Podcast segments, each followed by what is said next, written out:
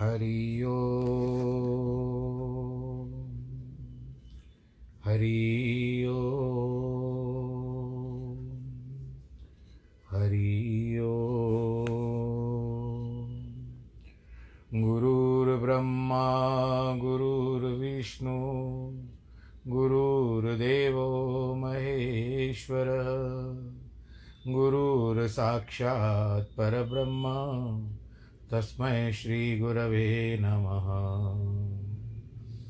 विघ्नेश्वराय वरदाय सुरप्रियाय, लम्बोदराय सकलाय जगद्दिताय, नागाननाय श्रुतियज्ञविभूषिताय, गौरीसुताय गणनाथ नमो नमस्ते। नाहं वसामि वैकुण्ठे योगिनां हृदयेन च।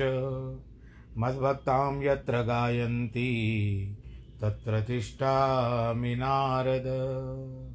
जिस घर में हो आरती चरण कमल चितलाय तहाँ हरि वासा करे, ज्योत अनंत जगाए जहाँ भक्त कीर्तन करे, बहे प्रेम दरिया। तहाँ हरि श्रवण करे, सत्यलोक से आए। सब कुछ दीना आपने, भेंट करूँ क्या नाथ? नमस्कार की भेंट लो, जोड़ू मैं दोनों हाथ। जोड़ू मैं दोनों हाथ, जोड़ू मैं दोनों हाथ शान्ताकारं भुजगशयनं पद्मनाभं सुरेशं, विश्वाधारं गगनसदृशं, मेघवर्णं शुभाङ्गं, लक्ष्मीकान्तं कमलनयनं योगिविरधानगम्यं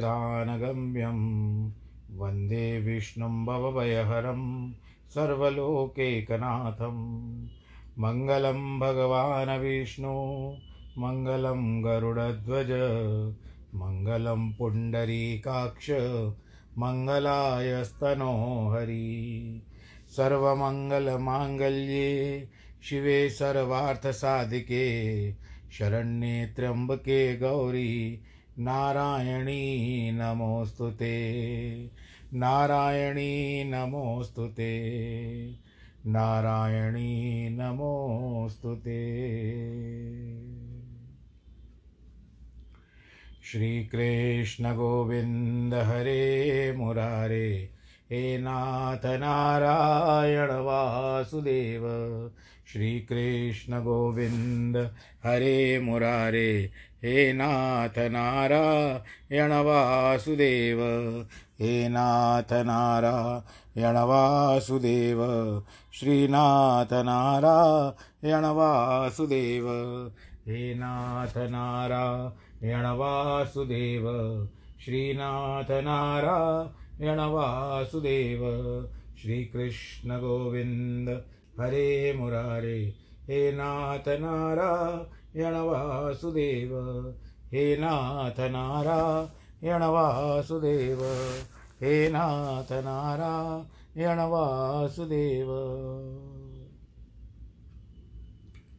नारायणं नमस्कृत्यं नरं चैव नरोत्तमं देवीं सरस्वतीं व्यास ततो जयमुदीरयेत् कृष्णाय वासुदेवाय, हरये परमात्मने। प्रणतक्लेशनाशाय, गोविन्दाय नमो नमः।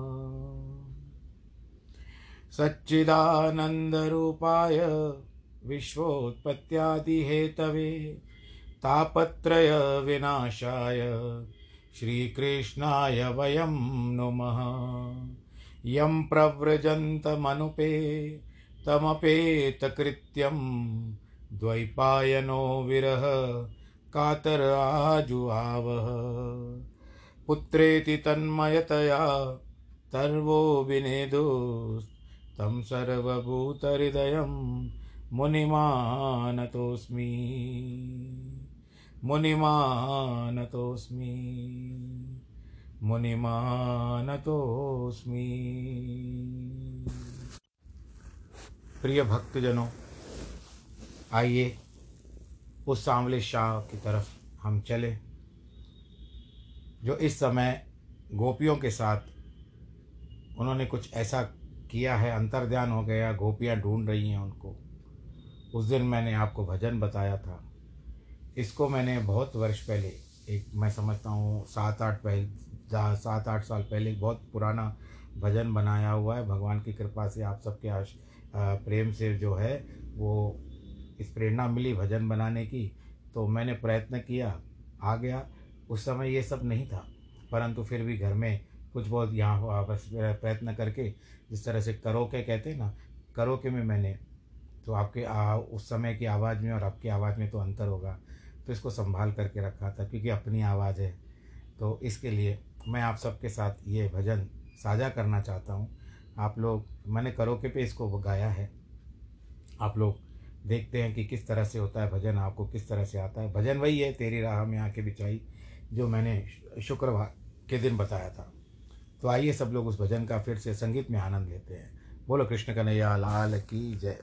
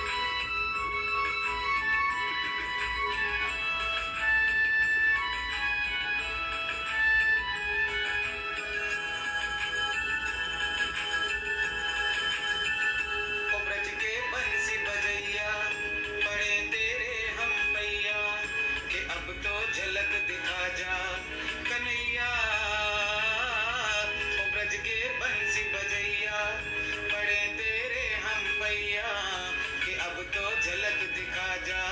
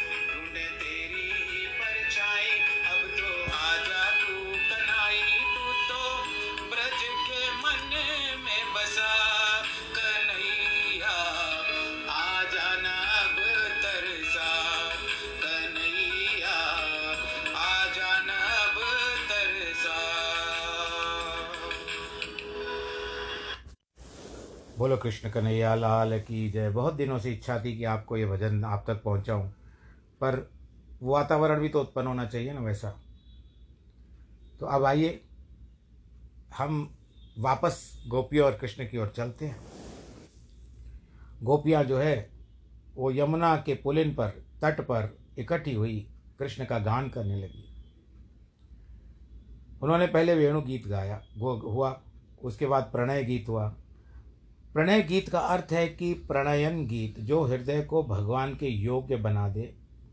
अब उनका गोपी गीत प्रारंभ होता है। कि जयति ते दिकम जन मनाव्रज, जय श्रयत इन्द्रा शश्वदत्र हि। दयितदृश्यतां देक्षुतावकास्त्वयि धृता स्वस्त्वां विचन्वते। गोपियाँ कभी तो एकत्र होकर के कभी कभी अलग सब प्रकार के गीत गाती है। इकट्ठे होकर एक स्वर से गाए जाने वाले गाने को समवेत गायन करते हैं। धर्म क्षेत्रे कुरुक्षेत्रे समवेता युयुत्सव। ये भगवत गीता में जो आया है श्लोक पहला पहला जो आता है, उसमें और फिर कहते हैं कि माम का पांडवाश्चैव किम कुर्वत संजय। इसमें केवल ये समवेत के बारे में बताया गया है। समवेता युयुत्सव।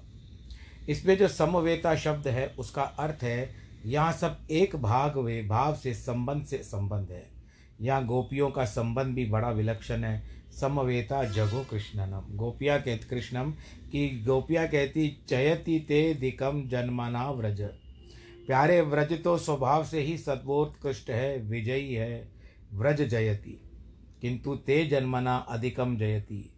जब से यहाँ तुम्हारा जन्म हुआ है, तुम प्रकट होकर क्रीड़ा करने लगे हो, तब से और भी ज़्यादा विजयी हो गया है। बोलो, वृंदावन बिहारी लाल की जय। जब कृष्ण प्रकट नहीं होते, तब भी ब्रजभूमि, वैकुंठ आदि से भी श्रेष्ठ है। किंतु जब श्री कृष्ण प्रकट होते हैं, तब की बात तो और निराली हो जाती है। अधिकम पद का प्रयोग करने से अर्थ होगा कि तुम्हारे जन्म से इसका उत्कर्ष अधिक हो गया है। व्रज की एक और विशेषता देखो, वैकुंठ में अष्टमी, नवमी या पूर्णिमा के दिन भगवान का जन्म नहीं होता। वहाँ कभी भगवान के जन्म की बधाई नहीं बचती वहाँ तो अमृत ही अमृत रहता है, परंतु व्रज में भगवान जन्म लेते हैं और उनमें जन्म की बधाई भी बचती है। आप सत्यनारायण की कथा भी सुनते होंगे, जब नारायण भगवान जी, नारायण, नारद जी नारायण भगवान के पास समक्ष जाते हैं, प्रणाम करके कहते हैं, भगवान, न आपका आदि है, न मध्य है, न अंत है। निर्गुण स्वरूप सृष्टि के आदिभूत व भक्तों के दुखों को नष्ट करने वाले ये वो वैकुंठ की बात है, परंतु ये है ब्रजभूमि। अब दूसरी विशेषता यह है कि वैकुंठ में इंदिरा अर्थात लक्ष्मी जी की सेवा होती है। परंतु यहाँ तो श्रेयत इंद्रा, अत्र शश्वत, श्रते सेवते एक एक वृक्ष और लता की यहाँ तक धूलि के एक एक कण की सेवा स्वयं लक्ष्मी करती है। बोल कृष्ण कन्हैया, लाल की जय। बोलो लक्ष्मी नारायण भगवान की जय। भगवान की जय, दयति दृश्यताम। इसकी व्याख्या श्रीधर स्वामी ने तीन तरह से विश्वनाथ चक्रवर्ती ने भी एक नवीन प्रकार से की है। वो क्या बताया है कि देखो, तुम्हारी गोपियाँ, जिन्होंने तुम्हारे अंदर अपने प्राण रख दिए हैं, तुमको ढूंढती ढोल रही है। विरह में मरण होना चाहिए, परंतु गोपियाँ विरह में मरती नहीं है। क्यों नहीं मरती? इसलिए नहीं मरती कि त्वयी धृता सव जब मृत्यु रोग चोर गोपियों के प्राण चुराने आता है तो इनके शरीर रूप घर से उसकी तलाश करता है।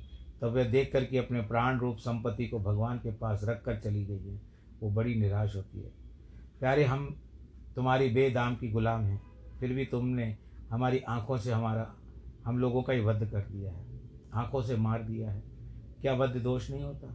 यदि वध ही करना था तो हम लोगों को बारंबार विष, जला, प्याद, विष आदि से बचाया ही क्यों? आग से बचाया क्यों? न खलु गोपिका नंदनो, भवान अखिल देहिना, मंत रात्मद्रक, विखिन सार्थितो विश्वगुप्त ये सख उदयवान सात्वतम कुले। तुम केवल गोपी नंदन नहीं हो, सबके अंतर्यामी हो। ब्रह्मा जी की प्रार्थना से विश्व की रक्षा के लिए तुम यदुवंश में प्रकट हुए हो। गोपिका नंदन होते हुए कुछ तो दया मया होती। हम लोग इस प्रकार वन छोड़ करके क्यों चले जाते? हमको क्यों छोड़ के गए हो काना यशोदा मैया कितनी दयामयी, कितनी वात्सल्यमयी है। किंतु तुम अपने बेटे, उसके बेटे होकर के, उसके नाते हमारी जाति बिरादरी के होकर के ऐसी कठोरता करते हो।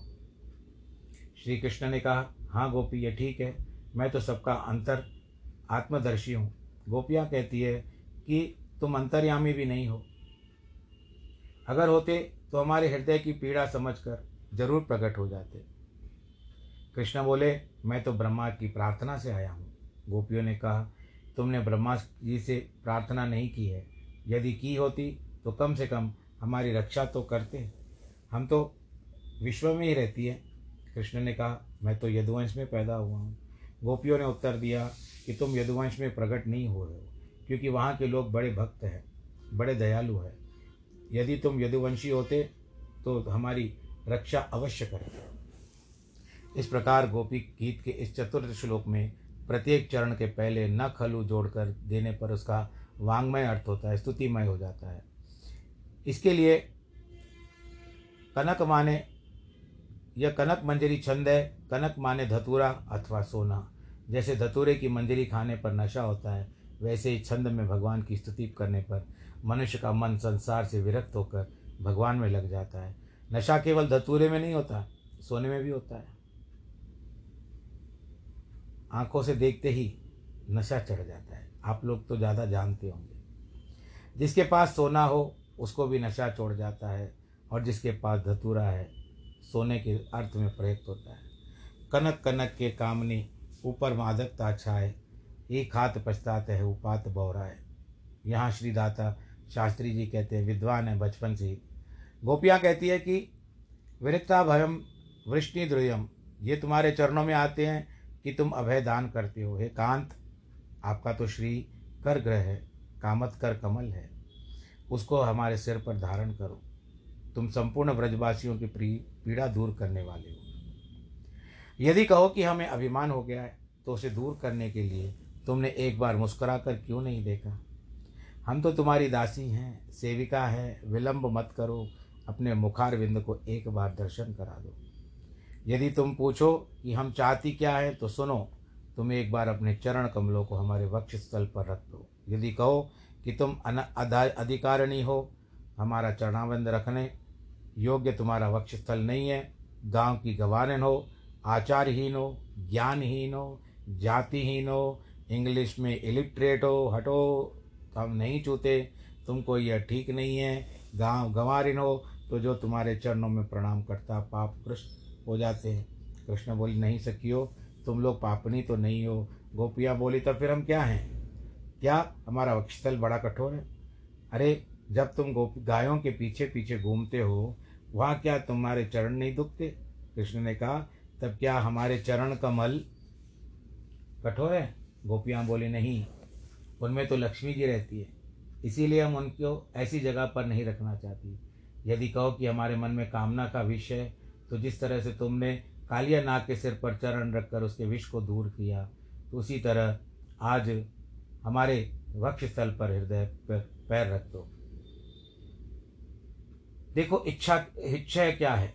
श्री कृष्ण ने कहा, गोपियों, और क्या क्या चाहती हो? तुम यह यही चाहती हो कि हम तुम्हारे सिर पर हाथ रख दें? तुम अपनी आँखें बंद कर लो।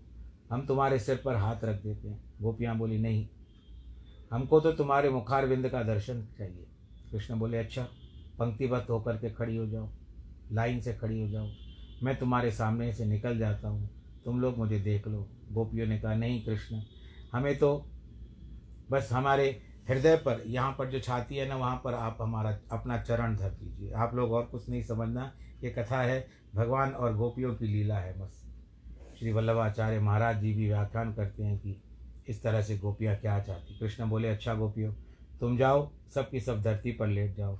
हम तुम्हारे ऊपर से चरण रखते हुए निकल जाते हैं। और भगवान उस समय उनके समक्ष तो बालक थे। बोलो क्या बालक नहीं, माता नहीं अपने माता के, बालक नहीं, माता के ऊपर जाता है। चढ़ के छाती पर। गोपियाँ बोली, नहीं, ऐसा भी नहीं। कृष्ण बोले, तब कैसे? गोपियों ने कहा, ऐसे ही। अब, लेकिन प्यारे, अब बात क्या आती है? गोपियाँ कहती है, स्वर्ग तो अमृत है, उसकी विद्वान लोग निंदा करते हैं। उसको पीकर आदमी के मन में वासना का उदय होता है। किंतु तुम्हारा तो चरित अमृत है, उसको सुनकर के वासना नष्ट हो जाती है। बोलो, कृष्ण के नया है, की जाए गोस्वामी तुलसीदास भी कहते हैं कि, जीवन मुक्त ब्रह्म पर चरित तो नहीं, तज ध्यान। जीवन मुक्त ब्रह्म पर चरित सुन ही तज ध्यान। सुखदेव जी महाराज ने भी छाती ठोक करके कहा था कि हम किसी से डरते नहीं, हमारा स्पष्ट मत है। परीक्षित, हमारी निष्ठा निर्गुण में, निष्ठा भी ऐसी है कि अंतकरण चाहे जहाँ चला जाए, बुद्धि चाहे जहाँ चली जाए, शरीर चाहे जहाँ चला जाए। हम जानते हैं उनकी कोई सत्ता नहीं है, किंतु हमारा जो छोड़ा हुआ चित्त था, उसको पकड़कर भगवान की कथा ले गई। प्रायण मुनयो राजन निवृत्ता विदिशेषतः ददत्त दयिततः नैर्गुणस्ता सता रमणते स्म गुणानुकथने हरे। इसलिए हम कहते हैं कि हमारे अंदर कोई गुण नहीं है, तब क्या है महाराज? यही है कि हम तो भगवान के गुण में रमते हैं। जब भगवान के गुण मुफ़्त में मिल जाए तो अपने अंदर गुण धारण करके करने का प्रयास कौन करे? छोड़ दो इसको। गोपियाँ कहती है, जीवन मुक्त लोग भगवत कथा की प्रशंसा करते हैं। ऐसा कौन सा साधु पुरुष है जो भगवत की कथा कथा न करता हो? भगवत कथा की कुछ विशेषताएँ सुनो। यदि स्वर्ग का अमृत पियोगे तो कभी न कभी पुण्य का नाश हो ही जाएगा। जो स्वर्ग को में सुख भोगता है, वह अंत तो गोतवा पुण्य क्षीण हो जाने पर मृत्यु लोक में प्राप्त होता है। किंतु भगवत कथा का अमृत पान करने से पुण्य क्षय नहीं होता। क्योंकि कलमशा पहम, इससे पाप क्षय हो जाता है। सीधी सी बात है, स्वर्ग का अमृत पियोगे, पुण्य क्षय होगा कथा अमृत का सेवन करोगे तो पाप क्षय होगा। इससे यहाँ रहने की भी मिलेगा, खाने को भी मिलेगा, पीने को भी मिलेगा, और गरीबी भी दूर हो जाएगी। ऐसा है कथा अमृतम भगवत कथा परा विद्या है। श्रवण मात्र से कल्याण करने वाली है। योग करोगे, अनुष्ठान करोगे यज्ञ आगादि यज्ञादि करोगे, प्रणिता, प्रोक्षणी इकट्ठी करोगे, ये सब यज्ञ में जब प्रणिता इत्यादि आते हैं, ये सब वहाँ की बात। है कुश लाओगे, वेदी बनाओगे, ब्राह्मण बुलाओगे, इतने में भी अगर कोई मंत्र, स्वर अथवा वर्ण से गलत हो गया तो तुम्हें दंड भागी होना पड़ेगा। यह कितने आश्चर्य की बात है कि गलती करे पुरोहित और दंड भोगे यजमान। पर यहाँ तो भगवत कथा श्रवण मात्र से मंगल करती है। यदि तुम उसको बोलना होता है तो बात दूसरी थी। यहाँ तो केवल सुनो, स्वर्ग का अमृत पीकर तो लोग मतवाले होते हैं, किंतु भगवत कथा अमृत मिलने से शांति मिलती है। भगवान श्रीमद् भागवत में पहले पहले यही श्लोक लगाया जो मैं प्रतिदिन कथा से पहले करता हूँ। कि सच्चिदानंद रूपाय विश्वोत्पत्त्यादि हेतवे तापत्रय विनाशाय श्री कृष्णाय वयम नम। तीन ताप, आध्यात्मिक, आदिदेविक आदि भौतिक ये तीनों ताप नष्ट होते हैं। इसी कारण भगवत कथा सब जगह प्राप्त होती है, किंतु स्वर्ग का अमृत सबको नहीं मिलता। एक बार विष्णु भगवान के वाहन में परम वैष्णव गरुड़ उसकी ज़रूरत पड़ी तो उसके लिए बड़ा ही भारी युद्ध करना पड़ा। किंतु ये कथामृत तो जाए जहाँ पी लो, स्वर्ग का अमृत मरने के बाद मिलता है। पर यहाँ तो पृथ्वी पर यह सुलभ है। जहाँ चाहो भगवत कथा अमृत ले सकते हो। बोलो, कृष्ण कन्हैया लाल की जय। इसी कारण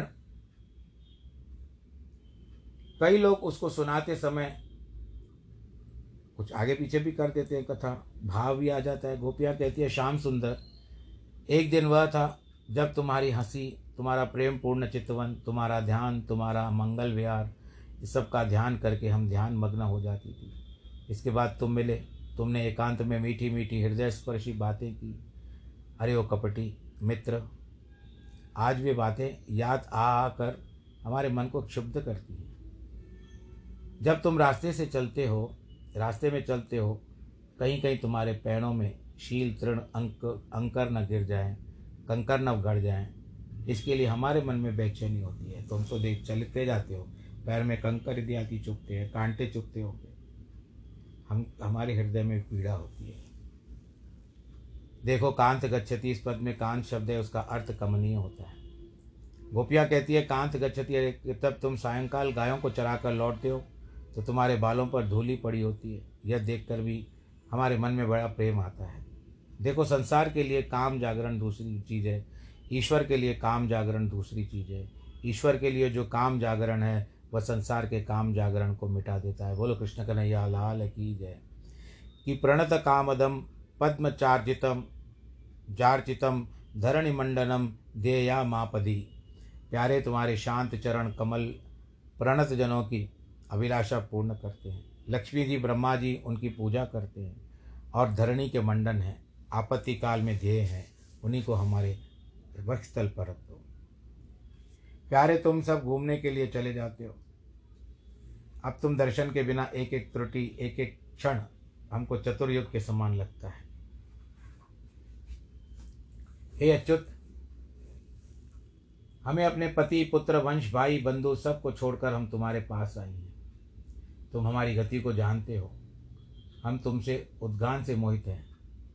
इसी कारण कि अरे ओ तो ओ कपटी, तुम नहीं बत, नहीं, तुम ही बताओ कि इतनी रात्रि के समय इस तरह कोई स्त्री छोड़ करके आए किसी के पास क्या अच्छा लगता है? इस विचार करते हैं कि कोई शब्द ऐसे मिलते हैं कुछ संज्ञा होते हैं। कितव योशित गोपियाँ कहती है, ये कितव है? हमारी, हमको छोड़कर आया है। ये एकांत में मीठी मीठी बातें कर, बातें करता है। इसके मुखारविंद में हँसी, प्रेम पूर्ण चितवन है। और कोई कोई गोपियाँ कहती है कि अत्यंत सुप्रहा के कारण हमारा मन मोहित हो रहा है। तुम सारे व्रज को, ब्रजवासियों को आनंद देने के लिए हो। विश्व मंगल हो। इसीलिए थोड़ा हमारे लिए भी दान कर दो। बस थोड़ा सा केवल थोड़ा सा हमको दे दो, क्योंकि तुम्हारी चाहत बहुत है। हमारी आत्मा में बसती जा रही है। यहाँ मानो कृष्ण ने पूछा कि क्या दे गोपियों? इस पर गोपियों ने कहा, वही दो जो हमारे हृदय का रोग मिटा दे। बोलो, कृष्ण कन्हैया, लाल की यह सब कहती कहती अंत में गोपियाँ तो बेचारी रो पड़ी। प्रेम रहस्य के जानने वाले विद्वान कहते हैं कि गोपियों के चित्त में महाभाव की स्थिति प्रकट हो गई। एक आपको पता है बहुत पुरानी फ़िल्म थी कि जब कोई अपना परदेश जाता है तो उस समय उसके लिए प्रयत्न करते हैं। आजकल तो एस एम एस फटाफट हो गया सब कुछ तक व्हाट्सएप हो गया बहुत सारे ऐसे आ, सोशल मीडिया के संदेश हो चुके हैं। पर उस समय चिट्ठी के कितना कितना बल होता था, चिट्ठी आती थी। कितना कहते थे, चिट्ठी आई है आई है, चिट्ठी आई है। बस कितना होता, हम बेवतनों को याद, वतन की मिट्टी आई है, चिट्ठी आई है। तो यही गोपियाँ अब थोड़ी देर के लिए कृष्ण को नहीं देख रही है, विरह हो गई है उनको। तो वे रो पड़ी। अंत में गोपियाँ कहती है, प्यार हम जब तुम्हारे चरण कमलों को अपने वक्षस्थल पर रखती है तो यही सोचती है कि इनको रखने में तुमको आनंद आएगा। हमको भी आनंद आएगा, परंतु हमें ख्याल आता है कि हमारा वक्षस्थल तो कठोर है, तुम्हारे चरणाविंद में हम बड़े कोमल हैं। इसीलिए कहीं तुम्हें चोट न लग जाए, हमें अपने कर्कश वक्षस्थल पर तुम्हारा कोमल चरणारविंद रखने में भी डर लगता है। किंतु तुम अपने इन्हीं चरणों में रात्रि के समय जंगल में भटक रहे हो, कहीं तुमको कांटा न लग जाए, कुछ न लग जाए। कंकड़ न लग जाए। हमारी बुद्धि चकरा रही है। तुम्हारे सिवाय हमारा कोई नहीं है। तुम ही हमारी आयु हो। तुम ही हमारा जीवन हो। और तुम ही तुम्हारे लिए हमारी बुद्धि इधर उधर भटक रही हो। ये भगवान श्री कृष्ण को गोपियाँ कह रही है। और बड़े उस समय में आप, अपना आपा खो चुकी थी।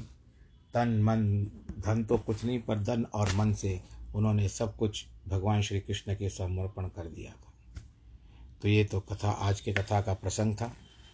भगवान श्री कृष्ण आपके साथ ऐसे ही, आप भगवान श्री कृष्ण के आनंद में रहो। ऐसी लागी लगन, मीरा हो गई मगन। वो तो गली गली हरि गुण गाने लगी, महलों में पली, बन के जोगन चली, मीरा रानी दीवानी कहाने लगी। तो आपके ऊपर वो भी बात आ जाती है, ये तो पागल है। तो कुछ मत कहो आप अपनी लय में रहो, भगवान जी का गुणानुवाद करते रहो। कुछ भी नहीं है तो भगवान श्री कृष्ण का, श्री कृष्ण गोविंद हरे मुरारे। हे नाथ नारायण वासुदेव तो आज का भजन जो मैंने कथा के आरंभ में किया और इसके, इस कथा के साथ आज के प्रसंग को यहाँ पर पूरा करते हैं। आप सब लोग खुश रहें, आनंद के साथ रहें, प्रभु का आशीर्वाद आपके ऊपर बना रहे। आप सब लोग आनंददायी रहो।